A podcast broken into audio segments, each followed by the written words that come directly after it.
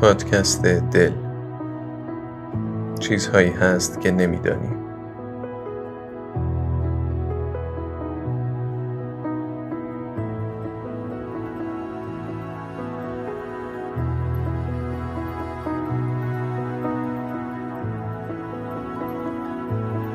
قسمت آخر.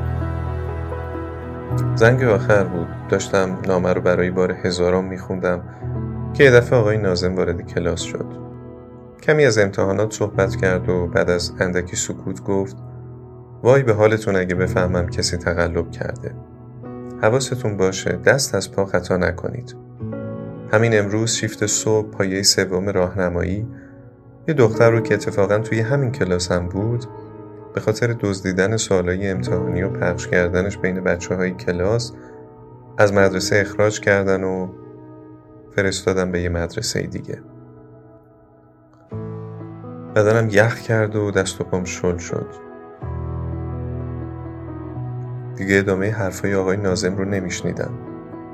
نمی‌دونستم باید چه خاکی توی سرم میریختم.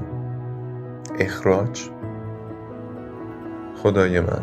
انگار دنیا رو سرم خراب شد. تمام اون مدت داشت از مقابل چشام میگذشت و زل زده بودم به نامه بغز داشت گلومو خفه می‌کرد.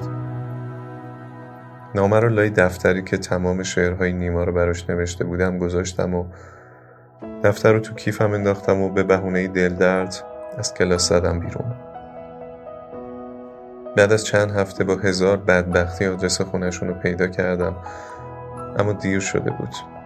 بعد از عوض شدن مدرسهش اسباب کشی کرده بودن و از اون محل رفته بودن. هیچ کسی هم ازشون خبر نداشت. بدجوری سرگردون و آشفته بودم تا این مدت طولانی هر دختری که تو خیابون چند ثانیه نگاه می‌کرد فکر می‌کردم خودشه اما اما نه هیچ وقت خبری نشد. مونده بودم. با یه حس سرگردون. دیروز مادرم یه کارتون دفتر و کتاب قدیمی آورد توی اتاق و گفت اینا رو نگاه کن ببین اگه به دردت نمی‌خوره بندازیم دور. جزوه ها و کتاب اول دبیرستان بود. هر کدوم رو که برمی داشتم خاطره ای تو ذهنم مجسم می شد. رسیدم به یه دفتر قدیمی.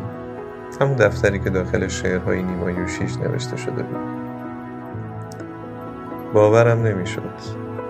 اصلا یادم نبود که و کجا این دفتر رو گم کرده بودم. کی و کجا اون روزا به خاطرات پیوست. لای دفتر رو باز کردم. نامه ای رو دیدم که بعد از چهارده سال جرأت خوندنش رو نداشتم. لرزش دست و دلم از دست خط آشفتم معلوم بود. زل زده بودم به خط اول نامه که موبایلم زنگ خورد. مدیر انتشارات بود. بعد از سلام بی پرسید بالاخره نگفتی اسم این مجموعه که نوشتی چیه؟ کتاب که بدون اسم نمیشه. زل زده بودم به خط اول نامه. مدیر انتشارات سوالش رو دوباره تکرار کرد. و من در جمله اول نامه غرق بودم. در تمام اون روزها. لابلای لبخندی تلخ آب دهنم قورت دادم و در پاسخ به سوال مدیر انتشارات گفتم چیزهایی هست که نمیدانی. گفتم و تلفن رو قطع کردم.